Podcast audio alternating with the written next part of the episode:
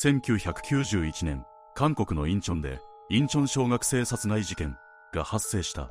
この事件はじゅうろくさいとじゅうはっさいの少女に名が面識のない小学にねん生の女子生徒を誘拐殺害したものだ。この事件に韓国中が大きな衝撃を受けた。にせんじゅうななねんさんがつにじゅうくにち、キムは小学校の下校時間に公園を歩いていた。そこに被害者である小学生女児が来て、携帯を貸してほしいと頼んだ。キムは自宅へ誘い、その後小学生の命を奪った。キムはこの行為をツイッターのコミュニティで知り合ったパクに報告。パクは冷静に処理するよう指示した。キムは女児の遺体を解剖し、臓器を生ゴミとして捨てた。